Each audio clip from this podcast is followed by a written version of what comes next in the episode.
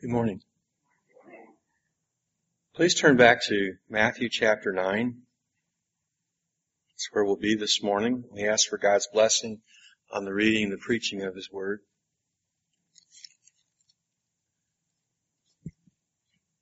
This is a time of the year in which uh, we make lists and uh, we check them twice.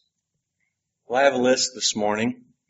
Not a list of things that I would like to have or that we as a congregation might like to have, but a list of things we've already received. A list of things that have already blessed our lives. And it begins this way. Last Sunday morning, some of our brothers and sisters taught Bible classes. Bible classes for our children and for our adults. Last Sunday morning, men of the congregation led us in worship, led us to the throne of God. In readings and song and prayers, in the Lord's Supper, in giving, and in the Word. As we worship, children were cared for in the nursery and in children's worship. And a good number of volunteers stayed afterwards to, to receive some instruction for children's worship. We taught each other and we encouraged each other in song. We had fellowship with one another at the Lord's table. Sunday night we worshiped again and we again joined our hearts in prayer and, and song and we listened to the word and we shared in the Lord's Supper both Sunday morning and Sunday evening, there were those that provided rides to someone who needed a ride. And we encouraged each other. We encouraged each other in fellowship before the service and then afterwards. During this last week, there were cards of encouragement sent, birthday cards, sympathy cards, personal messages of love and concern. There were some telephone calls made to check on people to see if they were alright. Or maybe to offer to provide a ride or to be of some kind of service. Prayers were offered more than once this week for the sick and for the lost, for loved ones and friends in need. More Bible classes were taught. More fellowship was enjoyed on Wednesday night. On Tuesday night, there was a Bible study on the yard for our mids. Bible study, songs, prayers, and food. Plans and prayers went ahead for last night's visits and caroling and today's widow luncheon. I don't know why I've worried the last 48 hours about the storm and the widow's luncheon.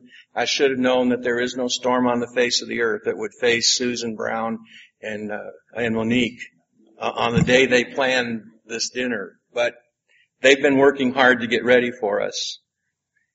So it's been a busy week. There are a lot of many, a lot of many good things that have gone on. And I'm sure my list of things that have happened in our life together is incomplete. And I'm also sure that only God knows all of the service and all of the help and all of the prayers that we have offered for each other to help each other, to encourage each other. And I'm sure only God knows all the occasions that we've had to be together, to assist each other, to encourage each other, to have fellowship with each other. The apostle Paul urged the Galatians and he urges us not to become weary in doing good. He urged them and us to do good for all people, but especially for the family of believers. What a great and gracious gift what a great and gracious blessing it is to be part of a congregation that takes such things seriously and loves not just in word, but in deed. Now as Christians, we don't live this Christian life of service and fellowship just because we happen to be good people or we just like each other. We live this life and we do these things because Jesus did these things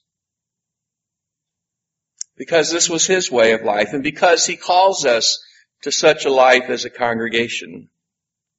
When we give ourselves in sharing the gospel or in sharing our resources or our time or our attitudes or our service, we are walking where Jesus walked. We're doing things that Jesus did. And we're doing things that please Him. There is a short passage in Matthew chapter 9 that encourages us in these things and makes these things central to our life together. It's found in chapter 9 verse 35 to 38 and I'd like to read it and this is where we'll study this morning. Matthew 9, 35 to 38. Jesus went through all the towns and villages, teaching in their synagogues, preaching the good news of the kingdom, and healing every disease and sickness. When he saw the crowds, he had compassion on them because they were harassed and helpless like sheep without a shepherd. Then he said to his disciples, the harvest is plentiful, but the workers are few. Ask the Lord of the harvest, therefore, to send out workers into his harvest field. In verse 35, Jesus says that the model for the Christian life is his life. The model for the Christian life is the life of Jesus. His public ministry is well underway at this point, and the focus of his ministry is the region of Galilee. And beginning his ministry there, Jesus was fulfilling the words of Isaiah, words that Isaiah had spoke hundreds of years before. And as Jesus preached and taught and cared for people, people who lived in great darkness were seeing a great light. Matthew 4 verse 12 through 17. And as he carried out his ministry, people were drawn to him. And they came great distances and they came from every direction to, to hear him and to see him and to be with him and to receive his healing and his care. At one point he goes up on a mountain and sitting down, he calls his disciples to him and he begins to teach them. He teaches them about God and about God's rule and the kind of life a person has when God rules that life. And as the people hear Jesus give this teaching, they begin to realize they've never heard anything like this before. They had never heard anyone speak with the kind of authority that Jesus spoke to them on the mountain. After his sermon, Matthew tells us that large crowds of people followed him everywhere. A leper came to him one day and asked him to make him clean. And with compassion, the gospel tells us Jesus reached out and touched him. He touched the untouchable. And he cleansed him. And he gave him his life back. A centurion approaches Jesus. He has a servant that he loves and he, he wants Jesus to heal. And when Jesus agrees to do it, he tells the, cent, the centurion tells him, you don't need to bother to come to my house. Just give the word and he'll be healed. And Jesus is amazed at such faith.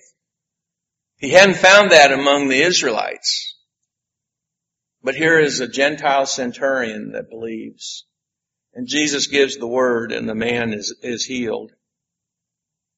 Peter has a mother-in-law and the mother-in-law is ill and Jesus heals her.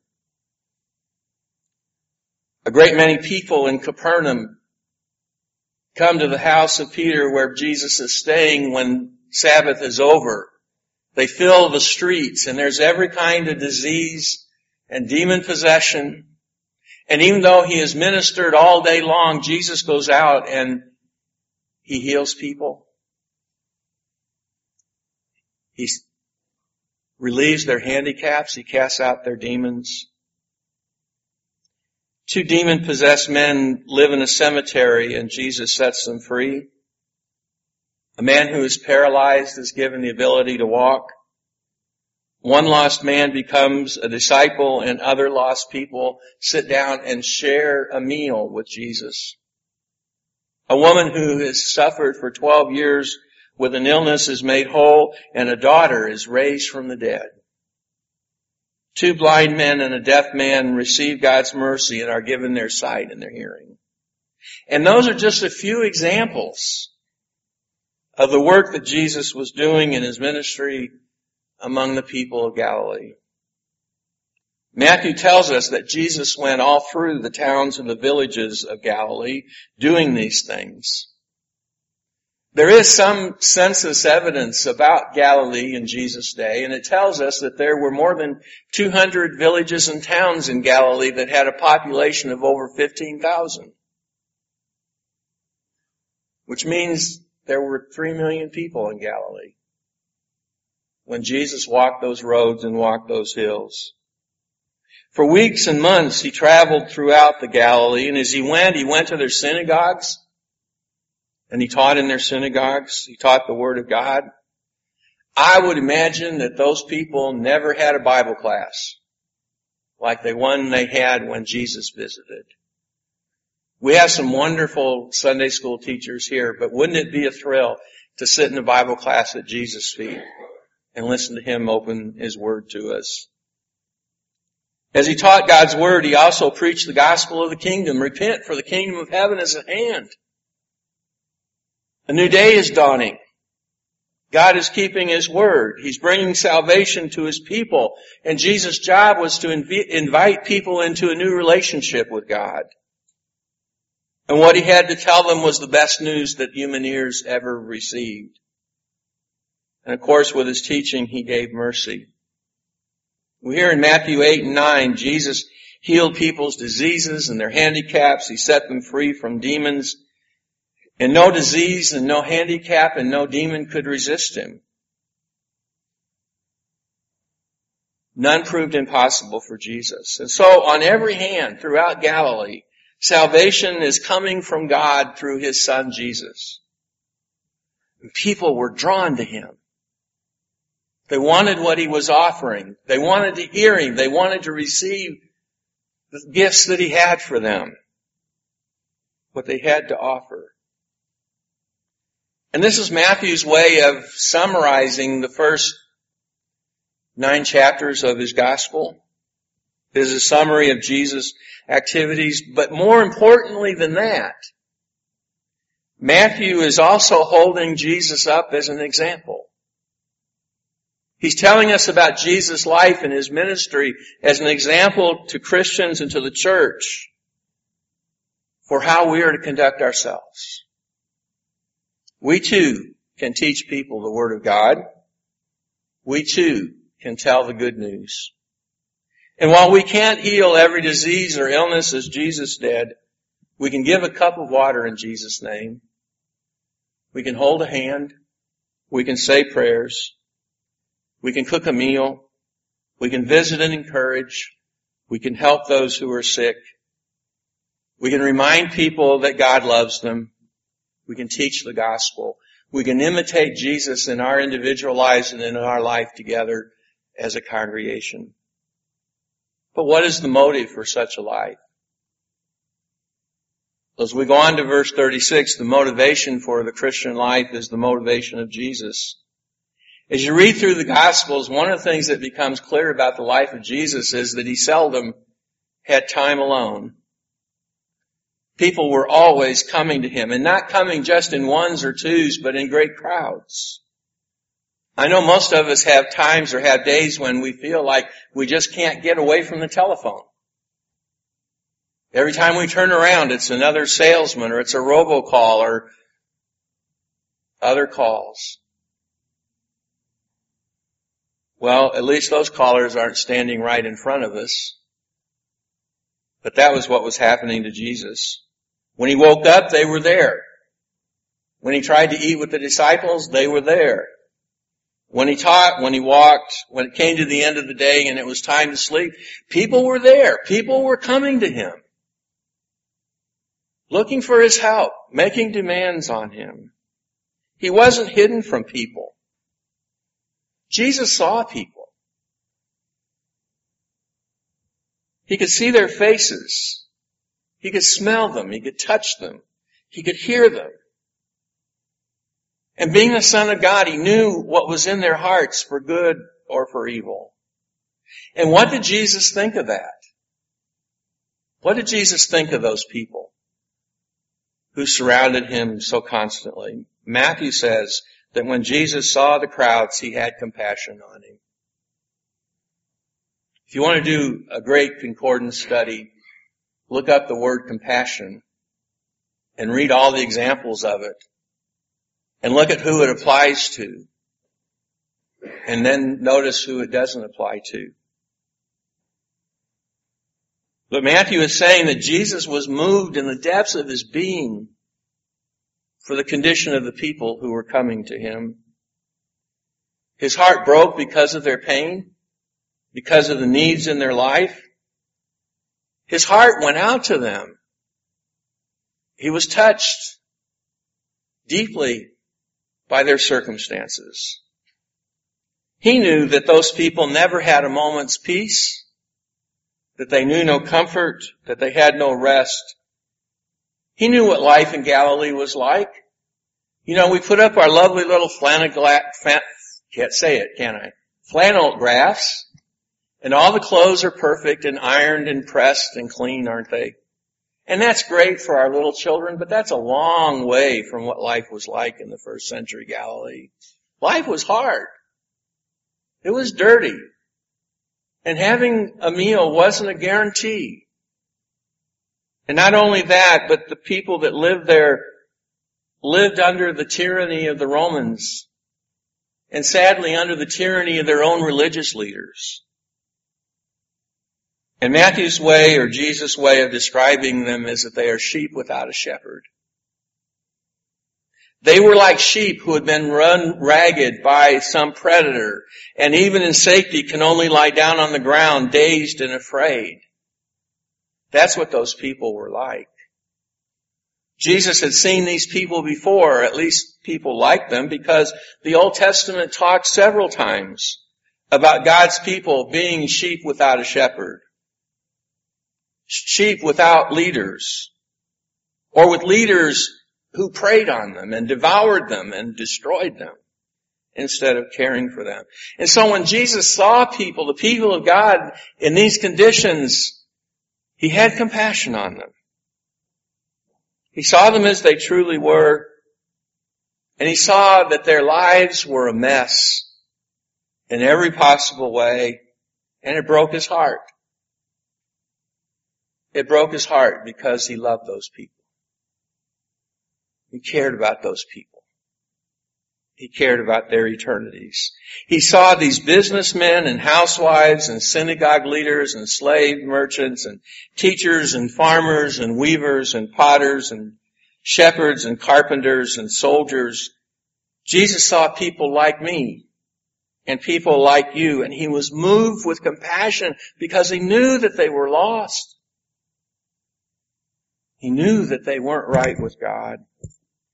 Jesus wasn't angry. Jesus wasn't indignant. But he also was not resigned to the human condition. He wasn't satisfied that this situation would continue. He hurt deep inside, but he didn't just have some kind of an emotional response.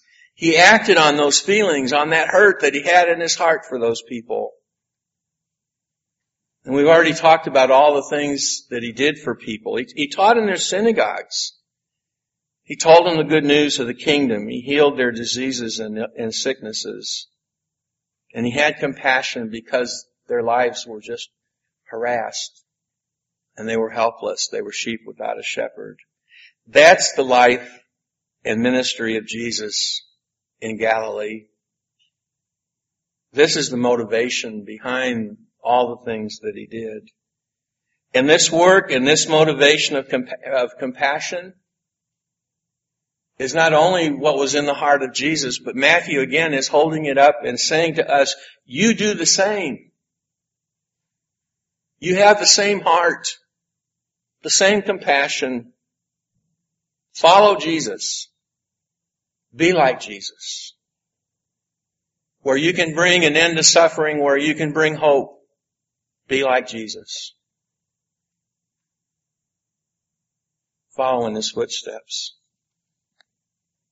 See people as he does and have a heart for people as he does. We do the benevolent work we do not just because we're kindly people or good citizens, but we do it because Jesus did it. We don't share the gospel because that's what church people are supposed to do, but because Jesus shared it and he calls us to. We do all of these things because they please Jesus and they help others. Whatever help we give, we're doing it to Jesus and for Jesus. He still has compassion on people. And people today are just as much harassed and helpless and without a shepherd. They still need a savior. Nothing has changed in 2,000 years. Or at least these needs have not ended in 2,000 years. And if we have the heart of Jesus, we too will be compassionate. And if we follow in His footsteps and act on that compassion, we will truly be the church of Christ. The challenge of the Christian life is a challenge of, of Jesus. Look at verse 37 and 38. Did you see the stories a few months ago, a few weeks ago actually, on the anniversary of Hurricane Sandy? A lot has been accomplished in New Jersey and New York. A lot has been rebuilt. But what those reports showed is that there is still years of work to do. And some of those places are never going to be restored. Some of those buildings will never be built back. Some areas looked a whole lot like they did the day after the storm. And as if all of that wasn't bad enough, there was a fire on the boardwalk in New Jersey that was finished and it burned down one of the few buildings that survived the storm. What does that do to people's hearts? How crushed must they have been? I, I, can't imagine what it was like to go through that hurricane or to deal with the devastation that was left. It's overwhelming. It's overwhelming to think what has to be done and how much money has to be sent, spent and how much time and effort. But if all of that is true, how much greater is the task that faces us as followers of Jesus. If the cleanup effort there is a massive effort, the work that we've been given to do is a far greater, beyond the proportions. Jesus charged the apostles to wash one another's feet. We learned about that last week. But here Jesus is, is teaching us to look out beyond our circle to the people we live around. Jesus sent the disciples out to teach and to preach and to serve the harassed, the helpless, the sheep without a shepherd. He's about to send 12 out on a training mission. We usually call it the limited commission, chapter 10, verse 1 to 42. Limited because they were only to go to the Israelites and they were only to be gone a short time. But as his earthly ministry closed and he prepared to go back to the Father, Jesus would give these same disciples an unlimited commission to go not just to Israel, but to the world. A small band of men to go to the world. Peter, Andrew, James and John, Philip, Bartholomew and Thomas, Matthew, James the son of Alphaeus, Thaddeus, Simon the Zealot, a twelfth Matthias to replace Judas Iscariot, and his one untimely born Paul. Thirteen men. How could they hope to accomplish that mission? Even if they lived in a world that didn't know anything about North America and South America and Australia, even if their world was pretty much limited to the Mediterranean area, how could they hope to go with the gospel to all of those places? How could they hope to carry Jesus' ministry and mission? Well, would you be surprised if I told you that Jesus had a plan? Jesus had a way for them to do that. He tells them exactly how they're to accomplish that mission. Don't miss it. Don't read over these two verses and fail to see what Jesus' plan is. Jesus' plan is to pray about it. I mean, there's no plans for a, a graduate school of ministry. There's no plans for big campaigns. There's no campaign for gospel meetings. No plans for gospel meetings. Jesus says, pray. Pray to the Lord of harvest. The harvest is plentiful. There are many, many who are ready to turn their hearts to God and receive salvation. The fields are ready, the harvest is ready, but the workers are few. There's not enough. And so Jesus says, pray that the Lord of harvest will send forth more workers into the harvest field. That's Jesus' strategy. And that needs to be our strategy. That needs to be our plan. Pray that God will provide more teachers. Pray that God will provide more preachers. Pray that God will provide more, more people with gifts of mercy and compassion. Pray that God will provide more people with generous and open hearts. Pray that God will provide more people to love and to care. Pray that God will provide more people who are willing to do whatever they can for Jesus' cause. To be wherever they need to be if somebody needs to be helped. Pray that God will send us more families with children. Pray that God will provide more people who love Him before they love anything else and are devoted to Him. Jesus charges to ask God to provide more workers because the harvest is so great. Now I want you to think about that and maybe look at that in a way you've never looked at it before. Do you realize what that means? Have you applied it to yourself and you're thinking, oh, here comes the arm twisting. He's going to tell me to go out and do something. No, I'm not going to twist any arms this morning. You want to twist your own arm. That's your business.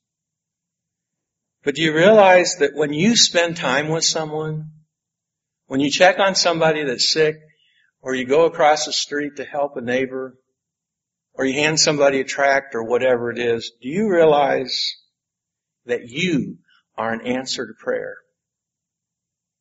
And what you do is an answer to prayer. You are one of the workers that someone has prayed for to come because the work is so great and God has sent you. When you take food to somebody who is sick, you're one of the workers that God sent in answer to the prayer to send more. When the Good Samaritan shines out of you and, and you help the man who is beaten and robbed and left for dead, when you show mercy to someone in need, God placed you there. And He answered a prayer and you were the answer. You were the answer. And through you, Jesus goes right on working. Through you, Jesus keeps right on being compassionate and helping the helpless and the harassed and the sheep without a shepherd. Now some of us in our daily jobs have great responsibility. I'm amazed sometimes when I find out about the responsibilities that my brothers and sisters have in their daily work. But we should understand that the work we do individually and, and, as a congregation for Jesus is a far greater responsibility. It's a far more important responsibility. Because we're doing the work of gathering in God's harvest, of giving living expression to the compassion of Jesus and saving the lost. So whatever it is that you do, in our congregation, in our life together. However you serve, wherever your help is needed and you go, wherever you have mercy, please be excited about that. Don't forget that what you do matters. It matters for eternity. Someday you're going to stand in heaven and you're going to see the fruit of the work that you did here on earth. That's how important this is. That's why it matters. What a privilege it is to give back to God in that way. So don't give up. And don't get discouraged. But press on, press on, press on. You recall in our reading what Jesus said about who is the greatest in the kingdom? Who did he say was the greatest in the kingdom? He said it's the one who's a servant. It's the one who serves others. And you are the greatest. You have such great hearts to serve. You are the greatest. You are the answer to our prayers for more workers. And if somehow you're sitting here this morning and you don't know what you can do, please talk to the elders or the deacons or the ministry team leaders or come and see me. We'll find something. But you'll find it on your own, I'm sure. And everybody is welcome. So don't sit on the sidelines. Don't sit in judgment. Don't withhold what you can give or refuse to do what you can do. Remember the words of the song we sang just before the sermon. To the work, to the work, we are servants of God. Let us follow the path that our Master has trod. With the balm of His counsel, our strength to renew. Let us do with our might what our hands find to do. 2013 is almost over. We're down to the last days and we begin to think about next year and what we can do next year. And as we do that, let's faithfully pray that the Lord will send more and more workers. And let's ask God to help us to be more and more like Jesus. To follow in His footsteps of service and preaching the gospel and having compassion and praying for more workers. We're going to finish now with a song of encouragement. There may be somebody here this morning in need of prayer, needing to do God's will, needing to come back to God.